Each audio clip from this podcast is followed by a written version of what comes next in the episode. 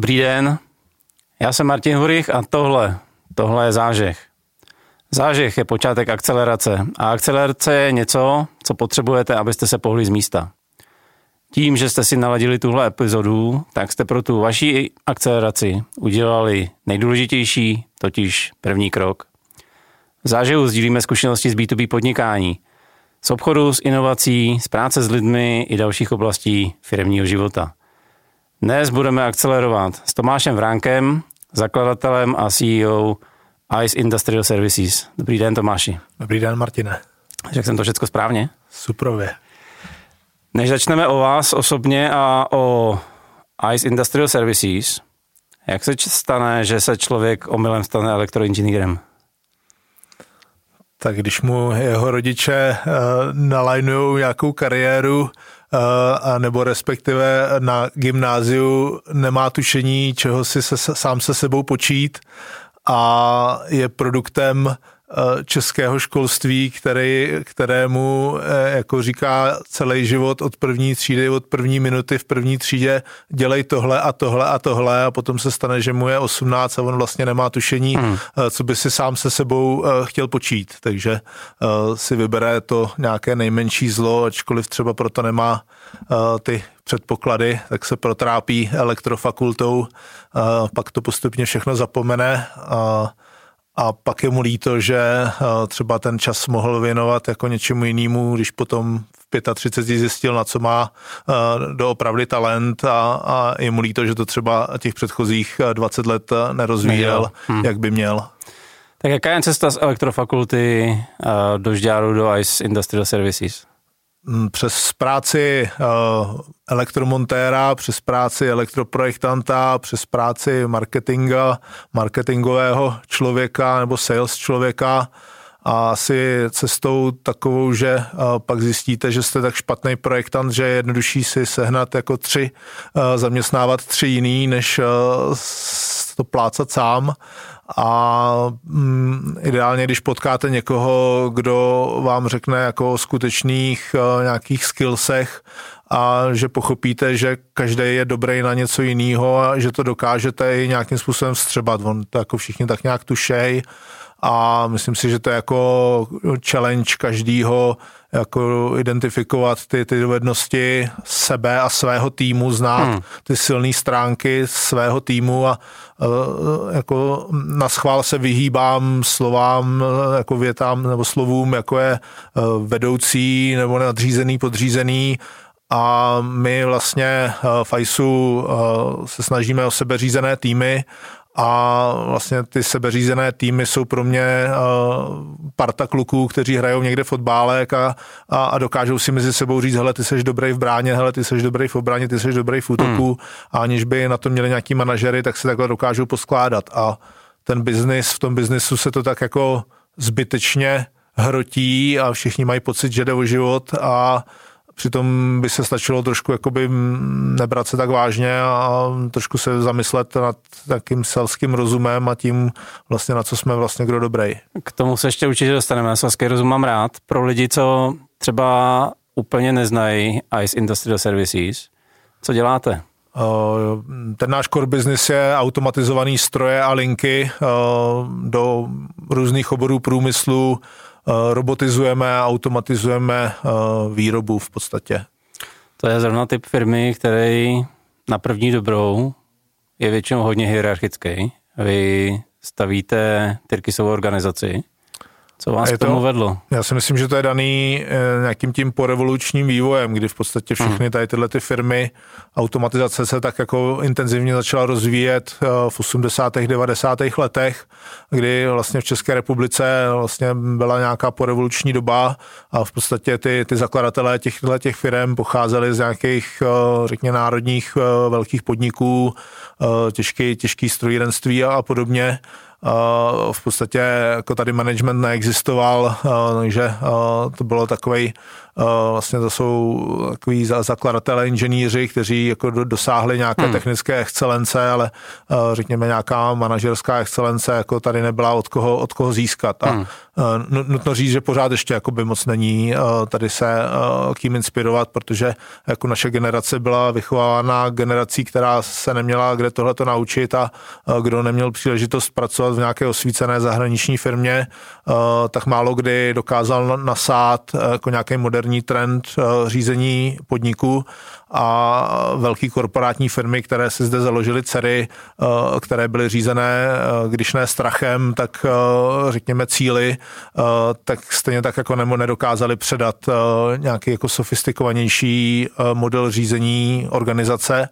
No a já jsem, řekněme, tomu šel trochu naproti tím, že se mě bavilo studovat funkční organizace po celém světě a vlastně spoustou literatury, která je dnes dostupná hmm. na, na každém kroku a uh, já tím, že třeba hodně cestuju, tak třeba poslouchám audioknihy, tak je jenom jakoby na různých uh, jako portálech se dá postahovat spoustu zajímavých knížek takže touhletou cestou a i třeba přes, přes eh, třeba nějaké hnutí Happiness at Work, eh, které tady, tady bylo, Tomáš Heisler a všichni tady, řekněme, nějaký osvícení lidé, kteří se věnovali, řekněme, nějakému modernímu řízení nejenom firem, ale organizací obecně, tak mě navedli na různé zdroje a vlastně Frederik Lalou a budoucnost organizací, takové jako Bible opravdu budoucnosti organizací nám najednou začala dávat smysl, jak, jak se říká, jednou vidět nebo jednou zažít je lepší než stokrát nebo tisíckrát slyšet tak eh, bylo potřeba si těma chybama projít. projít. Eh, hmm. Měli jsme systémy motivací a řízení, které jsme se inspirovali od prostě klasických výrobních firm minulého století a eh, zjistili jsme, že to nefunguje. Zjistili jsme to prostě s prvníma sporama a v podstatě jsme se, měli, měli jsme štěstí, že jsme se poměrně rychle stali hodnotově řízenou organizací a ten nejvyšší level je vlastně ty, ty týlové organizace, eh, které eh, jsou vlastně řízené posláním nebo motivované, oni nejsou řízené, oni jsou, ty lidi jsou motivováni okay. posláním. A to je takový jako náš, náš sen se tam dostat a skutečně tím být, nejenom to jako prezentovat, ono. Hmm. všechno, ne všechno je takové růžové, eh, jak se, jak se prezentuje, všechny firmy mají svoje, svoje problémy, a jde asi jenom o to, jak je minimalizovat ty problémy. Jak se říká, dokonalost je nemožná, ale snaha o dokonalost je to, co se počítá, takže snažíme se si minimalizovat eh, ty problémy, proč to děláme, tak je vlastně ten náš vývoj těch našich projektů, kdy uh, moje, moje cesta za poznáním Happiness at Work byla ta, že jakoby to největší štěstí v práci je vlastně dělat tu práci skvěle, dobře. Pro nás to znamená dělat skvělé stroje a linky hmm. a vlastně si sami sobě nespůsobovat nespůsobovat ty, ty komplikace, protože to je to, co člověka jako stresuje, když eh, to v tým jeho oboru ne, nefunguje.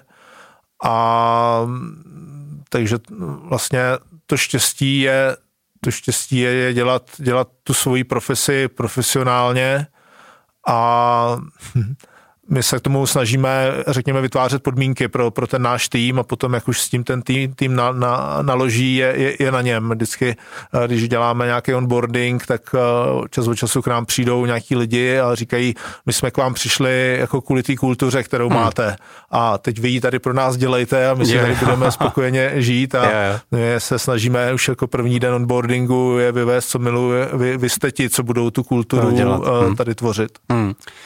Když bych se vrátil ještě na chvilku k tomu uh, budování trkysových organizací a právě tomu, že ještě v Čechách to není až tak úplně uh, tradiční věc. Kdybych zatoužil jako majitel firmy se pohnout ze tradiční hierarchie směrem k Tyrkisu, ke komu bych měl v Čechách jít, nebo kdo jsou ty zdroje, které vás inspirují? Když ne k nám, tak myslím, že nás hodně obecně nás posunula uh, organizace Red Button na, na začátku. Uh, asi Petr Skondrojanis, který s náma spolupracoval poslední a pořád s náma spolupracuje poslední roky.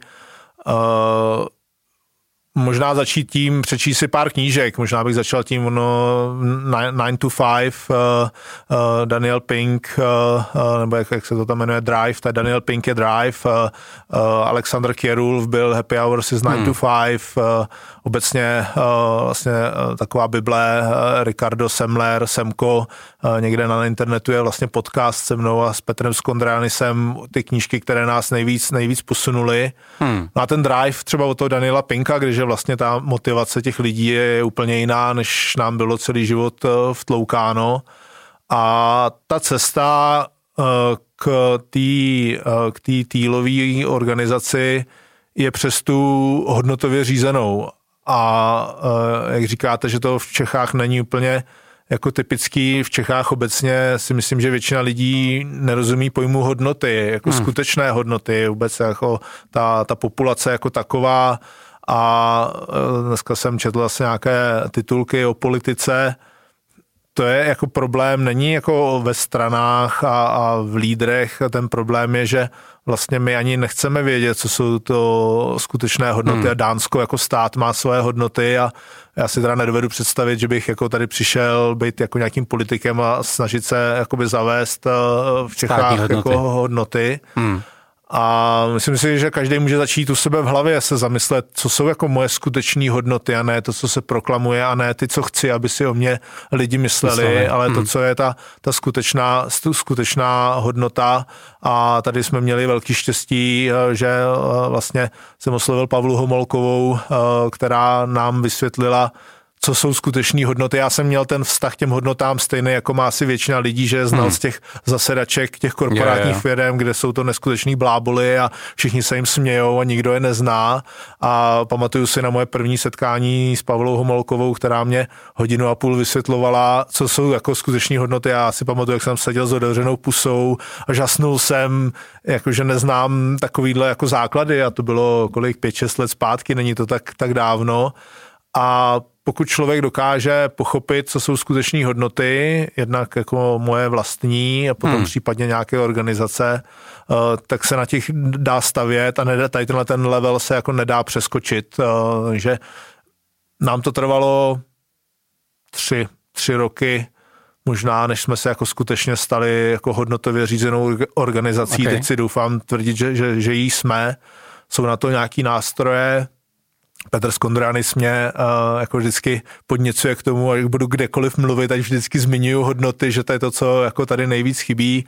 Takže já bych začal u těch hodnot, nedával bych si tu laťku jako příliš vysoko, řízení posláním a, a, a sebeřízení je už jako hodně, hodně vysoký level. To zdravíme Petra, domácí úkol máte splněný. My jsme tady před natáčením povídali, že Tyrkis vám pomáhá i v inovacích, vy, jak jsem říkal, pro mě jste jedna z těch nejinovativnějších firm v rámci uh, Česka. Co je pro vás inovace a jak vám v tom Tyrkis pomáhá? Tak inovace, uh, inovace je takový největší buzzword, jako agile a, a hodnoty a všechno tady tohleto, ale je, když se člověk zamyslí nad tou podstatou, tak uh, my jsme se teď vrhli intenzivně na, na inovace poslední zhruba rok a je to to rozčarování spoustu lidí, že inovace jsou tvrdá práce. Všichni si tam vidějí jako takový to cool, jako budeme tady hmm. bádat a, a zkoumat a, jo, jo. a, a pak se staneme, pak poletíme eh, na, na Mars jako Elon Musk a, a to a Uh, jinak to je teda super knížka Elon Musk, eh, ten, ten jeho uh, nějaký, nebo to není životopis a ta bi, uh, biografie o něm napsaná nějakým novinářem, teď si nespomenu, kdo to napsal o něm, ale tam je popsáno, jak náročný vlastně byly všechny ty kroky k tomu jeho SpaceX a co to všechno obnášelo a my si to teď zkoušíme vlastně na našem inovačním programu, který jsme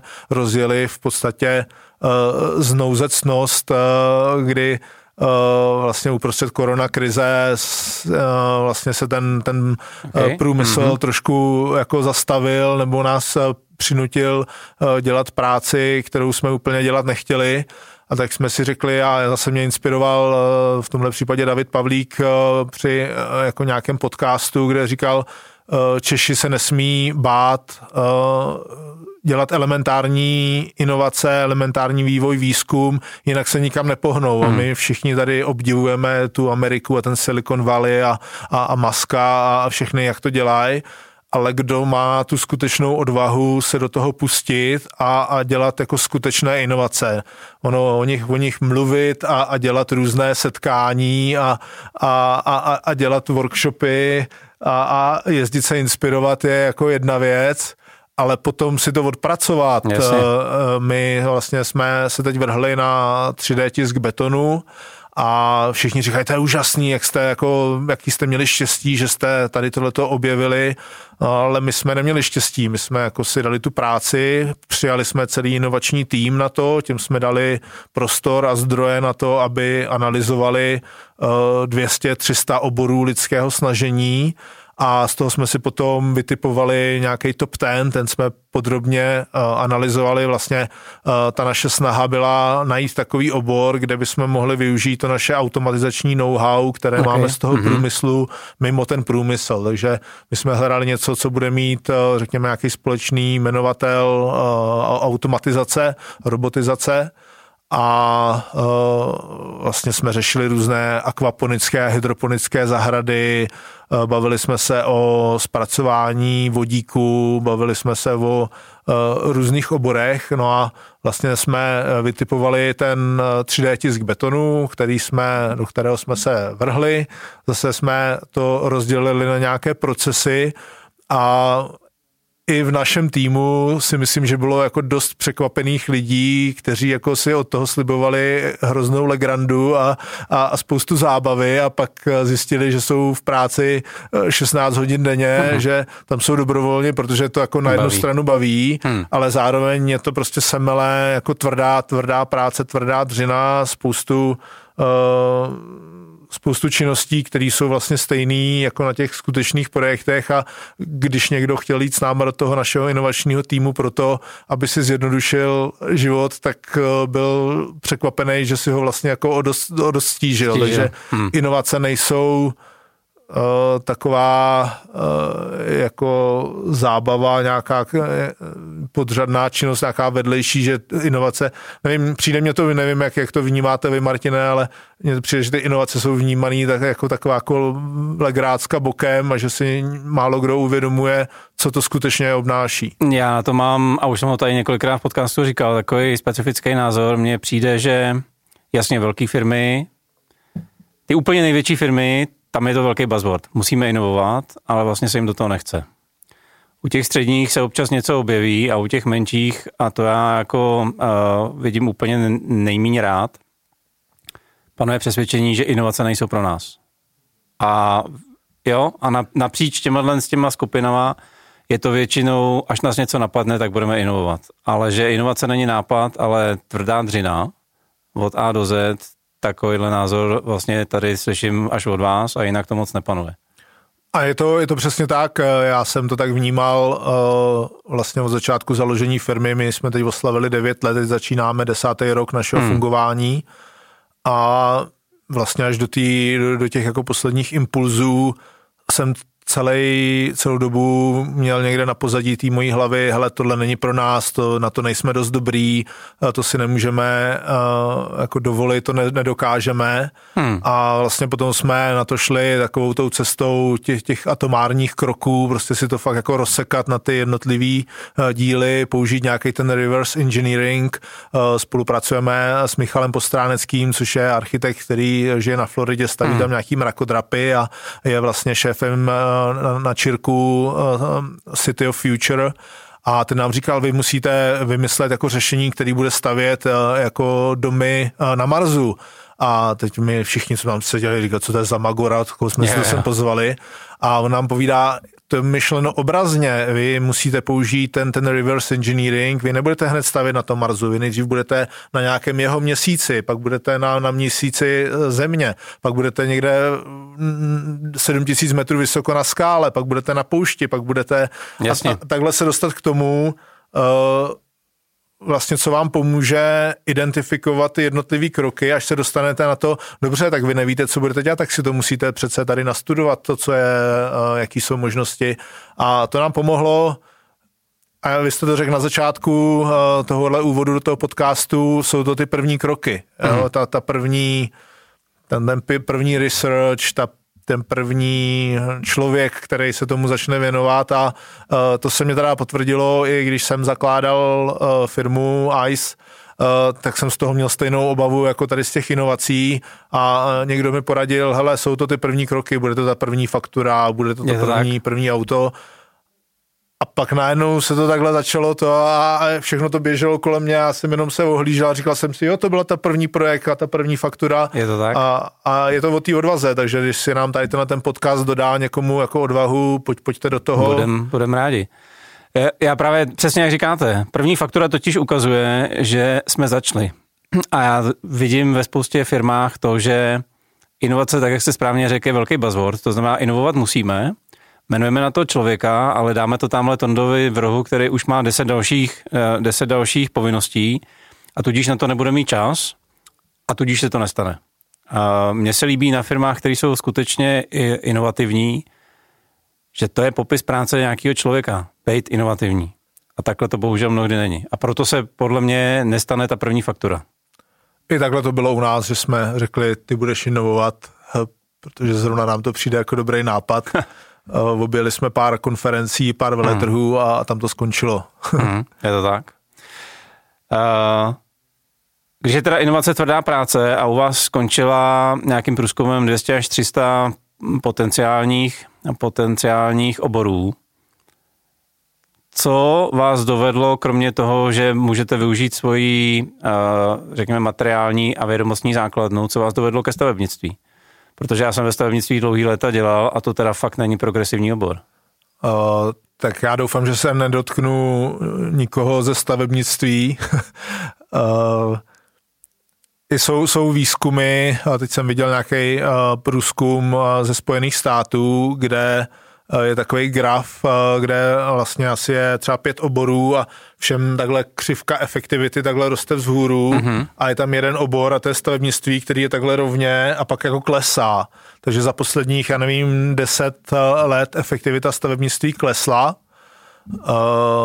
Ten důvod, proč tomu tak je, vlastně nevím, jestli mě přísluší hodnotit, Nicméně důvod, proč jsme se k tomu začali my věnovat, bylo to, že máme poměrně mladý tým, zhruba věkový průměr mezi 35 a 30 eh, lety lidi, kteří by si chtěli postavit svůj první dům hmm. a nemůžou. Přestože jsou, řekněme, elita techniků nebo řekněme prostě yeah. jakoby uh, řekněme inteligence uh, České republiky, kteří by měli jako být schopní si za, hmm. uživit svoji rodinu a postavit si dům, tak s tím mají všichni problémy a všichni jsou to inženýři a absolventi elitních vysokých českých škol a všichni vlastně uh, jako měli problémy, kde vzít peníze, hmm. stavby drahý, neefektivní a to v tom kontrastu toho průmyslu a třeba toho automotiv, který je zase tou automatizovaností a efektivitou vyhnaný až jako do, do absurdit kolikrát. A tak jsme si říkali, pojďme, pojďme zkusit eh, tady tohle to využít eh, třeba na, na robotu, který staví zdi. Další teda aspekt, proč jsme se proto rozhodli, že vlastně nejsou, ty lidi nejsou v tom mhm. oboru mm-hmm. sehnat uh, šikovného zedníka je téměř nemožné. V tomhle školním roce je v celém Brně na oboru zedník jsou čtyři studenti. To je mazec, že? A uh, takže kdo, kdo ty domy bude stavět? A my vlastně jsme dělali projekty, které v nějakých prefa výrobách skládali něco na palety a říkali jsme si, proč, proč by ty roboti měli skládat uh, uh, ty cihly nebo nějaké výrobky na paletu, můžou stavět tu zeď. Uh-huh. A tak jsme se ubírali tím směrem, že bychom dělali zdícího robota A pak nám vlastně došlo, proč vlastně existují cihly.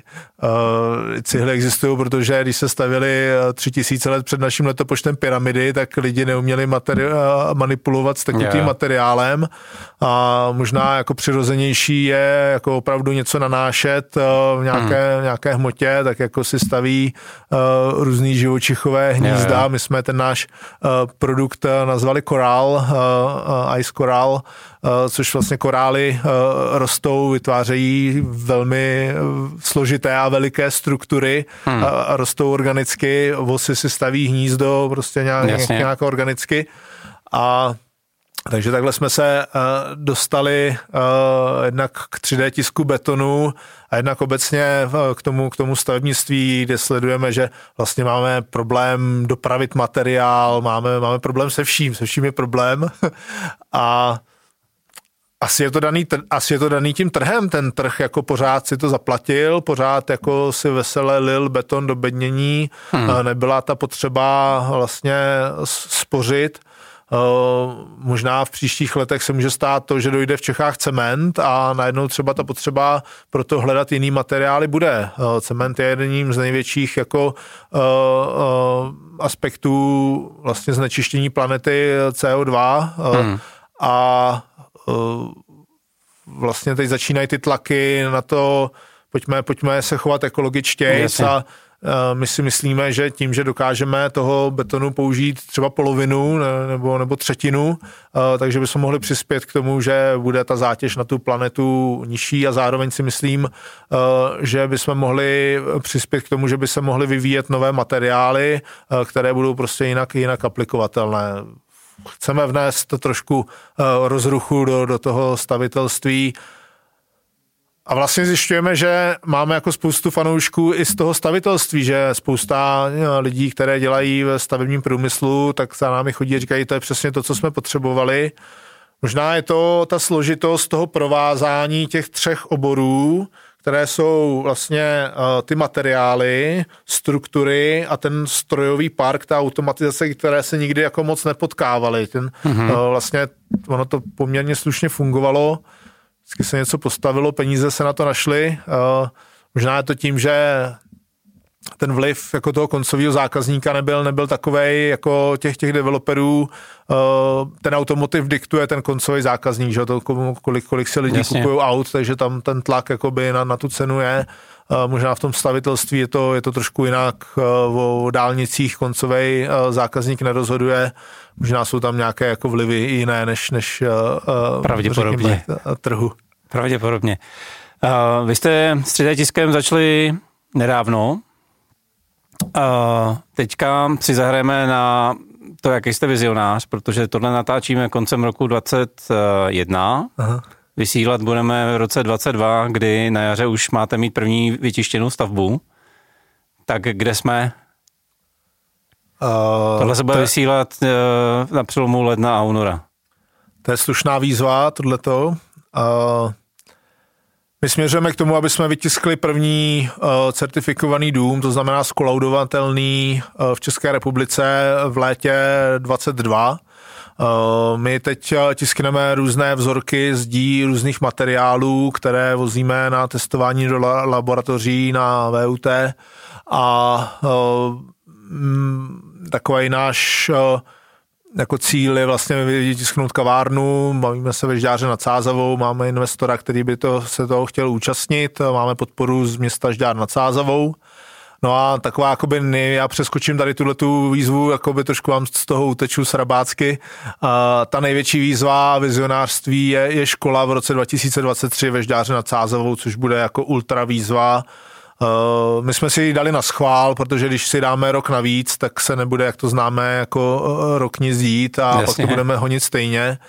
A uh, chtěli bychom z toho udělat takovou reality show, jestli jako dokážeme tady změnit ty uh, procesy, uh, řekněme certifikace, kroky potřebný k nějakým stavebním povolením a dokážeme tady dětem ve, Žďáře nad Sázovou postavit pěknou školu, takovou, jako mají všechny univerzity z různých grantů a dotací, různé paláce uh, všech, uh, všech univerzit, kde teda jsou nádherný paláce a super špičkový vybavení, jenom tak jako pořád nějak chybí ty studenti a, hmm. a, a nějaký jako výstup z toho, kde já jsem zákazník vlastně těch univerzit obrazně řečeno a Jasně. Jakoby nesleduju, nějak nespatřuju to, že by, že by se jako změnila nějak výrazně kvalita a množství uh, vlastně techniků, kteří z těch univerzit vystupují, takže my, uh, začal jsem s tím, s tím školstvím na, na začátku našeho rozhovoru, uh, my podporujeme školu na radosti, eh, vlastně, což je taková, eh, řekněme, alternativní škola založená na, na moderním projektovém vzdělání, inspirovaná severským eh, stylem vzdělávání, asi to takový trošku návrat, návrat ke kořenům, hmm. využívají různé různé metodiky, Montessori, Valsdorská, lesní školka nejsou jako vyhraněný, ale jsou založený na svobodě uh, vlastně vzdělávání, což nám ve firmě, která je taky založená na, na svobodě práci, v práci, uh, tak dává jako velký, velký smysl a právě tam tady v té škole učej ten, ten set skills, uh, skill set, pardon, uh, který, který je, je potřeba pro tu moderní dobu, jo? Umět, umět se rozhodovat sám, mít, uh, mít nějaké svoje uh, myšlení, uh, dokázat se rozhodnout a umět spolupracovat třeba. Takže uh, tahle, tímhle nás tahle škola uh, zaujala. Uh, je trošku smutný, že ta podpora, kterou se jí dostává, není třeba taková, jako si myslím, že by takováhle organizace v této hmm. době měla, měla dostat.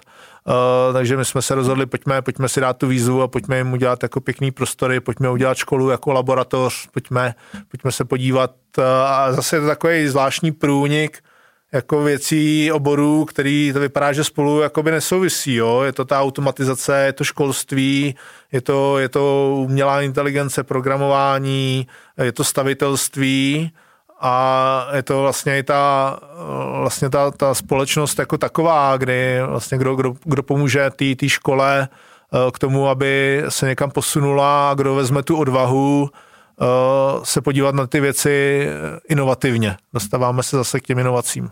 Chápu správně, že škola, škola na radosti je pro vás osobně váš osobní let na Mars? Uh, ten Mars je ještě dál, mně spíš jako přijde, že na škole na radosti už jsme měli být všichni před 15 rokama, Jasně. spíš to je tak, tak jako možná, možná ne před 15, ale před, třeba před, před 50, jo, a, a um, já, když jsem o té škole slyšel poprvé, tak eh, a když jsem slyšel o těch principech, tak eh, mě to vlastně docvaklo, že proč jsem vlastně strávil jako celou svoji školní docházku v nějakém stavu jako neštěstí a, a, a deprese a, a přetrpění a proč teď jako zpětně si říkám, hele, kdybych možná byl v práci, nevím, od střední školy. A viděl jsem takhle třeba ve Spojených státech, eh, když jsem pracoval ve Spojených státech v Siemensu, tak jsem vlastně měl kolegu, který tam byl šéf business developerů, měl pod sebou poměrně velký tým, eh, byl víceméně stejně starý jako já, byl o několik levelů dál a hmm. byli jsme jako dobří kamarádi. Já jsem se ho ptal, jak je možný, jako že, že ty jsi jako takhle daleko v té kariéře. On říká, já od 18 pracuju, zatímco vy jste si jako lebedili na, na, na vysokých školách, hmm. tak já jsem si to všechno zažil a to mě jako přimělo k tomu že to je vlastně pravda, že, že co, co, co skutečně jsou ty dovednosti, které jsem se já naučil na, na, na mojí vysoké hmm. škole. Jako věřím, že jsou špičkové vysoké školy, které dají jako nějaký know-how, ne, nechci to zase paušalizovat, ale uh, já si myslím, že je na čase zrevidovat to, co se učí na školách, a myslím si, že zase málo kdo k tomu má tu odvahu, že to je pro všechny práce navíc a změnit osnovy eh, z, jako z memorování eh, tamhle vrchlického a, a, a nějakých dat eh, prostě ze středověku. Já u nás na firmě očekávám jako úplně jiný dovednosti, než ty, se kterými přichází lidi z vysokých škol. My od založení firmy nepoužíváme v podstatě tituly vysokoškolský a v podstatě se ani nedíváme na, na, na, život, na životopisy, kdo má jakou, jakou yeah. školu a není to pro nás jako žádná hodnota ani na těm realizaci těch projektů. Myslím si, že zrovna u nás na tom inovačním projektu je většina lidí, kteří třeba jako vysokoškoláci nejsou. Hmm. Když teda škola není Mars, co je váš Mars? Pojďte zažehnout v zážehu. Asi ten Mars, ne? Uh,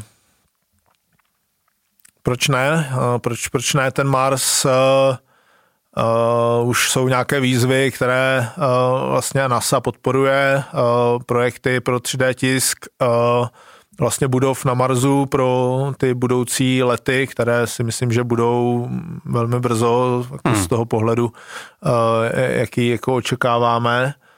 A tak já si, u vás, já si u vás rezervuju jednu velkou na Marsu. No já, já, já tam na ně jako neplán, nemusím letět, ale mně by stačilo můj Mars je třeba být částí toho, toho projektu, jo, jo. který tam jako po, poletí a, a proč ne, ne nemít jako automatizaci, která uh, to tam bude řídit a, a, a nemít uh, třeba nějakou neuronovou síť, uh, nějaký software sebeučící, uh, který zrovna bude sbírat uh, ty data a bude to podle toho řídit a to je zrovna zase takový jako případ, kdy eh, na, na veletrzích a na, na, na akademických článcích to vypadá jako suprově, ale to je to, co se trvalé challengeuje u nás v tom oboru, ta skutečná aplikovatelnost v tom, hmm. v tom průmyslu, kde to opravdu funguje a někdo je za to ochotný zaplatit a, funguje to na, řekněme, nějaký průmysl, průmyslový dostupnosti, to znamená, že to nefunguje jako jeden den v měsíci a pak se to 14 dní ladí,